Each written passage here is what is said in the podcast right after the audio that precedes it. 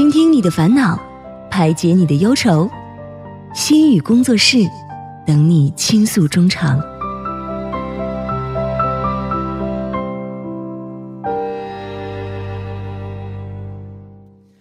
何以解忧，唯有心语工作室。那么心语工作室又在每周日晚上和您如约而至了。我们很高兴邀请到两位嘉宾朋友，刘源老师和赵思维嘉宾。那今天的心语工作室呢，将会由思维为我们带来一段情景介绍，之后再由刘源老师和大家一起从心理学角度分析和讨论一下情景对话中出现的问题，给我们正确的心理问题指导。那好的，马上有请出今天的两位嘉宾朋友，一位呢是我们的心理咨询师刘源老师，老师好。哎，大家好，又见面了，我是刘源。哎，老师好。那另外一位呢是由我们的思维，你好。嗯，主持人好，老师好，大家好，我是赵思维。哎，两位好。嗯，那今天呢，我们的这个案例啊，在开场的时候呢，简单的介绍了一项啊，嗯、就是关于这个情感控制方面的，是不是？是哦，那首先呢，还是要请思维给我们介绍一下这个内容是什么样的。好的，那我今天带来的案例是以爱之名的情感控制。我朋友和我诉说，她男友管自己太紧了。她告诉我说，男友无论什么事都想插上一脚。和朋友聚会，男友先问清楚对方到底是男的还是女的，并严格限制回家时间。出门逛街，男友会检查她的衣服会不会太短，检查合格了才能出去。我朋友被男友的控制欲折腾得疲惫不堪。唉，我好像完全受你控制，已经没有自由了。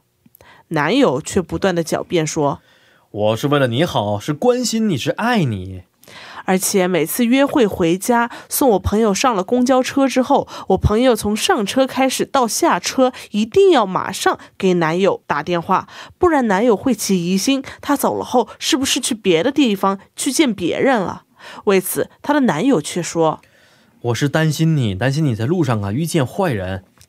而且我朋友最近去公司面试，因为我朋友是做手机 I T 这一块的，上班多数都是男同事，所以她男友坚决不让她去上班，害得她毕业快两年了，到现在也没有一份稳定的工作。我真的挺担心她的，老师该怎么办好呢？嗯，哦，这么一个案例啊，听起来挺可怕的一个事情，是不是？嗯、是啊，嗯，而且很严重的一个案例。以前呢，只是在一些影视剧当中啊，会出现类似的一些行为和桥段啊。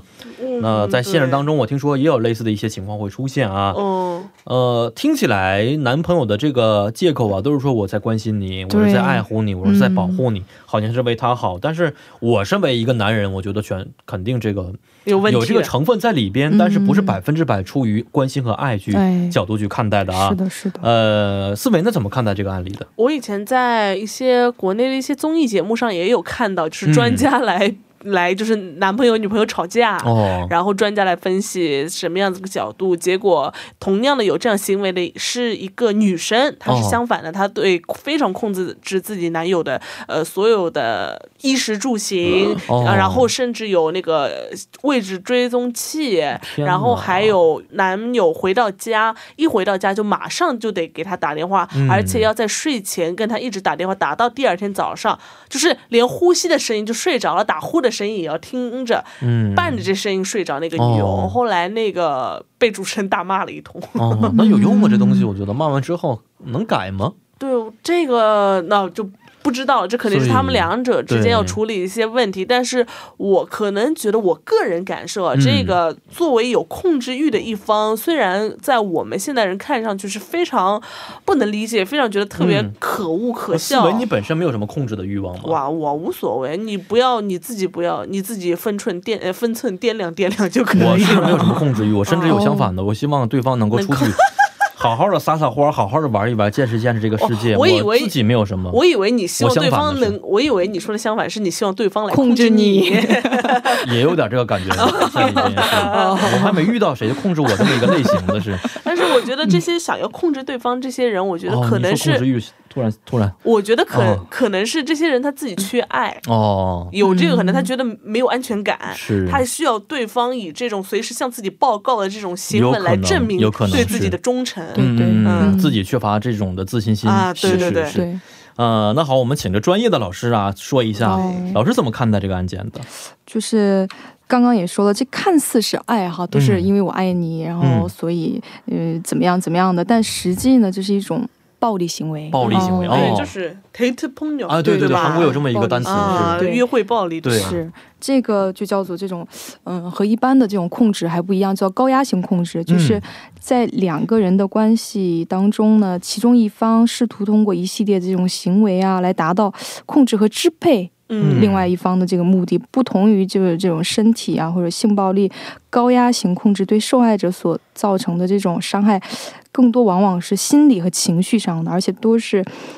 通常都是比较微妙的，然后甚至有点受害者自身都很难察觉，也会觉得这是一种爱啊，或者可能会觉得到底嗯是爱我还是在伤害我，他可能很难分得清楚。在所以刚刚也提到，在这个亲密关系当中呢，这其实就是一种暴力行为。哎，虽然它不会给我们身体上造成明显的伤痕，但是它所造成的这种精神上的创伤有可能会比身上的这种伤痕更难以恢复。对，没错。 呃老师刚才所提到的这个高压型的控制啊，是不是我们日常生活当中经常说到的什么控制狂啊这样一些概念呢？他们有很多相似的地方，但是还是有一定区别的，就是想要 就是这种掌控的这种感觉在这一点上呢是很类似的，但是我们所说的这种控制狂，它对于这种控制感的这种需求呢，主要就是由于对于自身的生活或者对于自身的这种内心是失控了，所以他想要，他就是自身的这种脆弱感啊和对种这种失序没有顺没有秩序的这种恐惧，他们想要去对抗这种恐惧，所以他们需要去控制外在的人，是或者物，获得对于自己生活的掌控感。 可以举个例子来说的话，就有可能他会想要，那么比如说男朋友出门 一定要再穿一件衣服再出门， 或者说一起去吃饭，一定要按照我觉得健康的方式去吃。天哪，那么这种这是我这是我这是我真的会说另以前有有有另一般的时候经常会，哎，这东西你不能吃，天天吃那些小零食干嘛，对身体也不好，绝对不能吃。哎，那时候我是有经济能力的，所以我去超市的话 绝对不会买一些零食给的，绝对不是不可能的吧。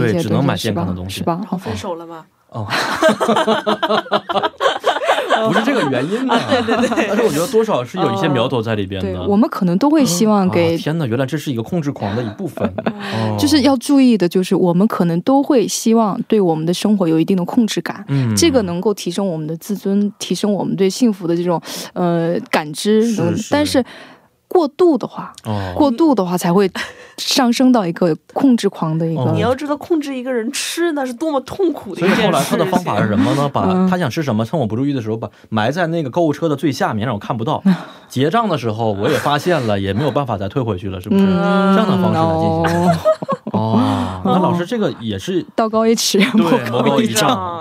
是，所以这个有的时候只要不超过一定的度的话是可以的。那么就是你可能 表达了你对你女朋友这种这么健康的这种关心，那么那他如果不听， 那么在这种情况下你再采取过激的方式，那可能就有一些过度了。对，就是有一种的食品是我看起来不可以的，是不可以的。对，那么这种控制，哎，老师接着说。哎，那么就是嗯这种高压型控制呢，其实和这有一般的控制狂有一些不同的，就是它控制对象呢主要是人，和这一般的控制狂它可能会对人事物可能有一些就是 掌控的这种生活。那事物怎么控制？我控制我电脑还是？对，事物的控制就是可能他会希望，嗯，这个对象就是 嗯，按照自己的这种方式去对待这样的事物。哦，我以为是指人去控制一个东西，我对，是不是我打扫卫生的时候按照我的标准，对方也要按这个标准去做，做不到的话我觉得是不可以的。对对对，天哪，又是我怎么办呢？哦，这个也是明白了明白了。那么打个比方说，我有的时候吃好饭，我就觉得特别脏要洗碗，我就会让我男朋友必须洗碗，这也算吗？ 嗯，那么这就是一个沟通的过程当中，就是可能会发生的一个问题嘛，就是嗯，那么它是存在一定合理性的嘛，对吧？洗碗啊，是轮到他这儿就是合理性了，老师，我这边控制是不是？做饭是我做的呀。哦，啊，那这个应该是应该是就分工明确是吧？这应该正常的是啊。那这种都是往往是心理上的一种受害，很难察觉到的。呃，应该采取什么样的一些策略，让受害者去意识不到这个情况出现呢？哎，那么就是这种怎么说呢？高压型控制它其实是呃和一般的这个控制狂的这个区别就在于它是有策略性的，嗯、而且是为了自己在这个关系当中能够获得绝对的权利，就是对方一定要听我的。哦，然后就是使得这种在关系当中自己能够占有绝对的这种话语权。那么譬如说他他在进行高压型控制的时候呢，会有这样几个策略，其中一个呢就是隔离。一方面呢就是这种隔离呢就是会让这个男朋友也好女朋友也好，就是和自己身边的人隔离，也就是说哦那你是有了我之后你就不要再和你身边的就是男性朋友再交往了。哎，那么就是可能会说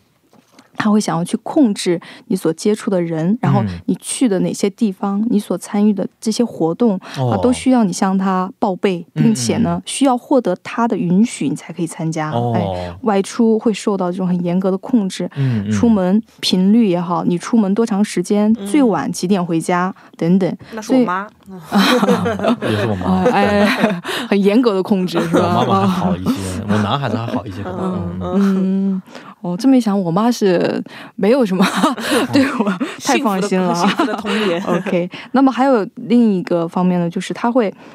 嗯，有的时候呢还会诋毁你所接触的人，然后试图你远离他们。嗯，哎，那么就是你主动去远离他们了，这样的就是一种策略，这样子，哎。哦，这个第一个就是用隔离的方式对来产生控制，是不是？但是刚才老师在我们一起听这个案件的时候啊，觉得呃男朋友也说了是打着一种爱的旗号在里边，是吧？但是在我看来，可能就是一种感情绑架，哎啊，不让他去接受任何的这个自由在里边。对，老师怎么看待这个情况呢？他反复的就是讲强调我是因为爱你才会这样子，所以他强调的其实是一种哦，在我们关系当中爱是很重要的，我们这个关系呢、嗯、会是很平等很美好的，是建立在爱的基础上的。嗯，那么这就会给当事人一种错觉，就是哦我们这个关系啊、哦、很就是建立在爱的基础上，是哦太就是很理想的一个状态了、嗯、但是实际上在相处的过程当中，这就成了像是一个借口一样的事情。当你做出令他感到不满的行为的时候，他就会说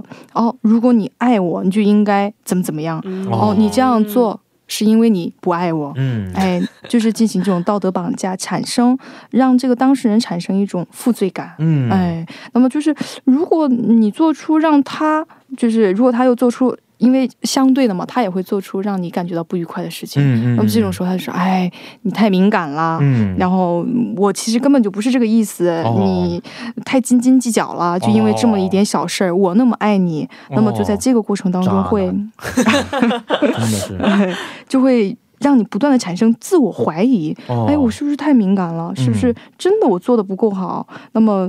是不是真的就没有办法像他爱我那样无私的去爱他？嗯，这种自责啊，这种愧疚啊，嗯、这种沮丧啊等等，这种负面情绪就会被怎么说把我紧紧包围，让我变得越来越渺小，嗯、而且他越来越伟大。哦，哦这个时候就是被控制了，是已经是被控制了，是哎。哎，这种的精神的控制，我觉得太可怕了，是吧？哎，很可怕，完全否定了自我，是不是？嗯、这个时候没有了这个生活当中的自我了，这是一种慢性的心灵上的谋杀。对，而且这种、嗯、这种的折磨。真的是很长久的，以后即使脱离这种关系之后，很长时间应该很难走出来这个以前的精神折磨的。对的，对，还有其他方面的一些情况吗？哦，那么可能有的时候他会就是说，比如说哦，你我是因为担心你，我是怕你就是保护不好自己，嗯、或者这件事情上，我觉得你可能就是想的不太。周到不太成熟，那么这种其实就是对对方的一种贬低啊、否认和指责。哦嗯、那么这种嗯语言看上去是觉得是为对方考虑，但实际上呢，就是不断的在强化、嗯、哦，你没有为自己负责任的这种能力，嗯、所以你做的不够好，然后不断的这样去反复的向对方灌输这样一种信息的话，那么就会让他逐渐的相信、嗯、哦，我确实没有那么好，哦，哦我必须要依靠他、哦，然后他可以帮助我变得更好，哦，那么就会。我感好好像一个组织的感觉，真的有预谋、有步骤的，一步一步的把这个人精神完全控制住了。对，哦，所以这个也是挺可怕的一件事情，是还有其他方面需要我们去注意的吗？就是像案主嗯当中就是提到的，可能男朋友也坚决不让他去有很多男同事在的这个公司去工作，那么这种就是对于他的这种呃经济生活上的一种控制，哎，那你 这个地方不可以去，这个那个地方也不可以做，所以嗯那么就是通过这种方式去威胁，如果你这样做的话我会怎么怎么样，就是哎对，会有通过这种呃这些策略，刚刚提到这些策略会 被这个当这种怎么说我们说这种控制者以各种形式组合去使用，首先呢隔离他身边的一些朋友，那么这个当事人逐渐就会相信哦那只有这个控制者才是最爱我的，那么他就自己也主动去疏远 自己身边的一些朋友，那么慢慢的通过这种情绪上的这种虐待啊，这种灌输呢，这种呃当事人也会觉得哦 对方非常爱我，我也要像他爱我一样爱他，那么就应该顺从他，让他感到开心。听话，然后让他产生一种无形的依赖感，对，哎，这是非常完全离不开他了，一旦产生了依赖感就是一件非常可怕的事，是没错，没错，啊听完之后我觉得这种精神上的控制啊实在是太可怕了，而且影响也会非常严重的，对，是的是的。如果被控制的话有哪些影响存在呢？嗯，我们可以看到首先呢，如果 就是受到高压型控制的这个当事人呢，他会逐渐的就是瓦解对自己的这种自我价值和自尊感，逐渐的会觉得自己一无是处，然后他会开始怀疑自己的这个观点，我看待世界的这个角度，然后甚至于哦我到底是什么样的一个人，我到底是不是有这样的能力，或者说我是不是真的这么样一无是处，那么这种自我怀疑的这种种子一旦就是如果种下了，那么可能就会不断的就这一个点扩展到很多个点， 那么甚至于是在和这个控制者分开之后，这种对自我啊，对这种他人和世界的这种怀疑，可能还都会一直影响着这个当事人这种呃心态啊和对这种看待世界的这个态度。那么曾经可能是活泼开朗，但是经历过 高压型控制之后有可能就会对这个世界充满警惕啊，然后无法和别人走近啊，哎，就会有这些影响。还有一种呢就是 它还有可能会让人陷入到一种这种习得性无助感，习得性无助，那么这种这就是指呃通过就是我做一件事情，那么我可能做不到做不好，那么 我不断的就是做这件事情怎么都做不好的话，那么我就会就是学习到一种无力感，就是这种无力感呢就是哦这件事情我是做不好真的做不好，哎没有希望了，在这件事情上，那么以后可能我就不会去尝试，不会去习惯性的遇到一些情况就啊可能这是不适合我的，我肯定是做不到，哎对，就是这种想法。那么这种情况下呢就是受过受到高压型控制的人可能就会觉得哎不管我怎么跟他反抗，不管我怎么跟他说，那么他都不会有什么改变，我们之间都不会有什么好的结果， 那么没办法，我就认命吧，我就听他的吧，然后他让我做什么我就做什么，其实有感觉到不对劲儿的地方可能也会也不会就是说去反抗，或者说也就认命了，就是觉得哎这是我的人生，是是慢慢慢慢这一辈子可能都是在这种被控制这种不幸福的生活当中可能会度过，对，这就可能是很难从当中走出来的一个很重要的一个原因。是 哎呀，老师刚才也说过，这种控制的方法并不是一下子就把它这个精神控制得住的，是慢慢的循序渐进的一个过程啊，在无形当中很难被察觉。那我们应该平时怎么去注意到自己是否也是处于这个状态呢？或者说如果我们是被控制， 或者我们控制别人的情况，我们应该怎么去改正这个情况呢？哎，那么就是当发现我想要做什么事情的时候， 我父母也好，或者说我的这个男朋友亲密伴侣也好，总是说 哦你那件事情你做不好，或者说你那件事情啊你压根儿就不适合你，或者说你那件事情根本就不是什么值得去尝试的事情，总是唱反调。哎，那么这种事情不断不断在我生活当中重复的时候，那么就可能要去思考一下哦， 他总是说为我好，站在我的角度考虑，但是我真正想要的他从来不支持， 那这种到底是真的这种是爱吗？思维有什么想说的吗？我在想这是一个对的一个思考问题，但是如果按照这样思想走下去的话，可能会走入一个歧途。打个比方说他本人的意识他真的是 是有错，比如说他想投资，他想玩股票，他相信自己能发财，真的不适合这个，真的不适合，就是就是当你做了一些事情的东西扯及到别人利益的时候的时候，你要再三思考。但是比如说你真的是为了自己，比如说你想要，就像我们上周说到一个一个呃小青年说自己弟弟想要学英语，如果你真的自己想要学英语，别人说你不行，那你可以去努力，对吧？对，我明白素北的意思，就是说如何去区分说这个人是在控制我，还是这个人真的是为我好？对，如何区分这两种不同的信号？哎，那么就是譬如说投资这件事情，嗯。嗯周围人都觉得它是一个就是不靠谱的事情，嗯嗯，对吧？那么这个事情到底是不是一个不靠谱的事情很难说，嗯，就是你得投资投完之后有结果，有风险有结果，哎，那么这个时候呢，可能就是身边的人，就是他可能不断跟你说啊，你这样做肯定是不好不好这种，但是这种情况下比较怎么说呢？嗯，合理的去分析这件事情，并不是说你没有。这个投资的这个能力，之前哎就已经下结论了。比起哎比起这么说的话，更可能就是真正的这个事情投资的话会有什么样的风险，一起去分析一下。那么可能带来的这种后果是什么？而且对，而且有的时候他在投资的时候，比如说他很真的很了解这个投资的这个项目，他知道这个回报率是多少，很了解对方公司的话，我觉得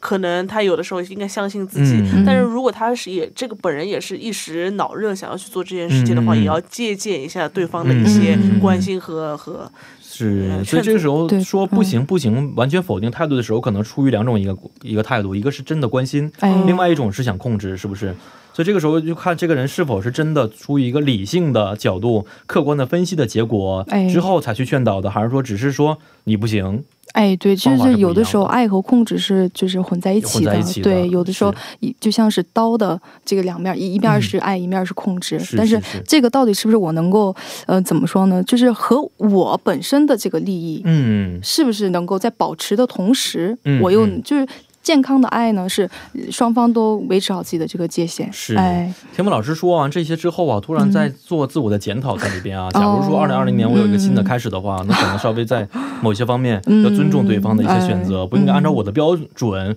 来去要求对方去做一些事情。对、嗯，啊、嗯，大家都听好了，这个张宇做好准备了。我我我经常最近有的时候，我妈跟我说一些事情，我就会跟我妈说，请把高要求、高标准留给你自己。哎，跟我妈也这么说的，我妈。想说你个子哎，你怎么才一米七五七六呢？你长再长个四厘米多好哦！这个得这个没办法，怪妈妈。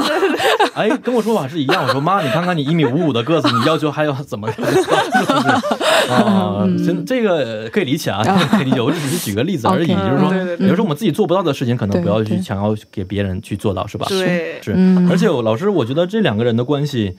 首先现在应该有个调节的过程，如果调节不好的话，是不是离开会更好一些呢？当然了，当然就是离开这种情况应该注意安全，是，哎，对，这种时候应该果断的离开，果断离开，对，然后因为可能会觉得这是爱啊，可能还会在这种情况下会有犹豫啊什么的，但是应该真正的去看清这个其实不是爱，这是一种暴力行为，暴力行为，是的，没错。也希望这位朋友可以借鉴我们以上的这些建议啊。嗯，好，今天也是非常的感谢二位的参与啊，咱们下一次节目再见。哎，再见，再见。那以上就是我们今天第一部节目心语工作室的全部内容了。在稍后第二部节目当中呢，为您带来的是中韩青年说，不要走开，马上回来。